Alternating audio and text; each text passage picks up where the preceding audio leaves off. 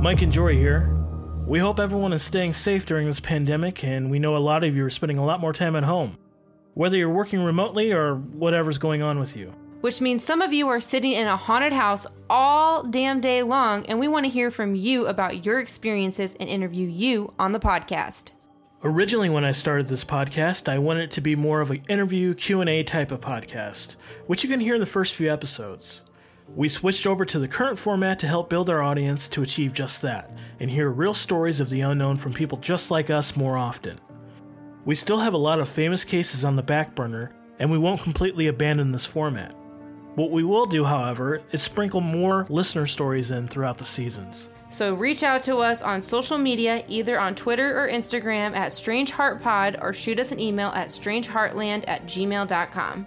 So keep it spooky, folks, and good night.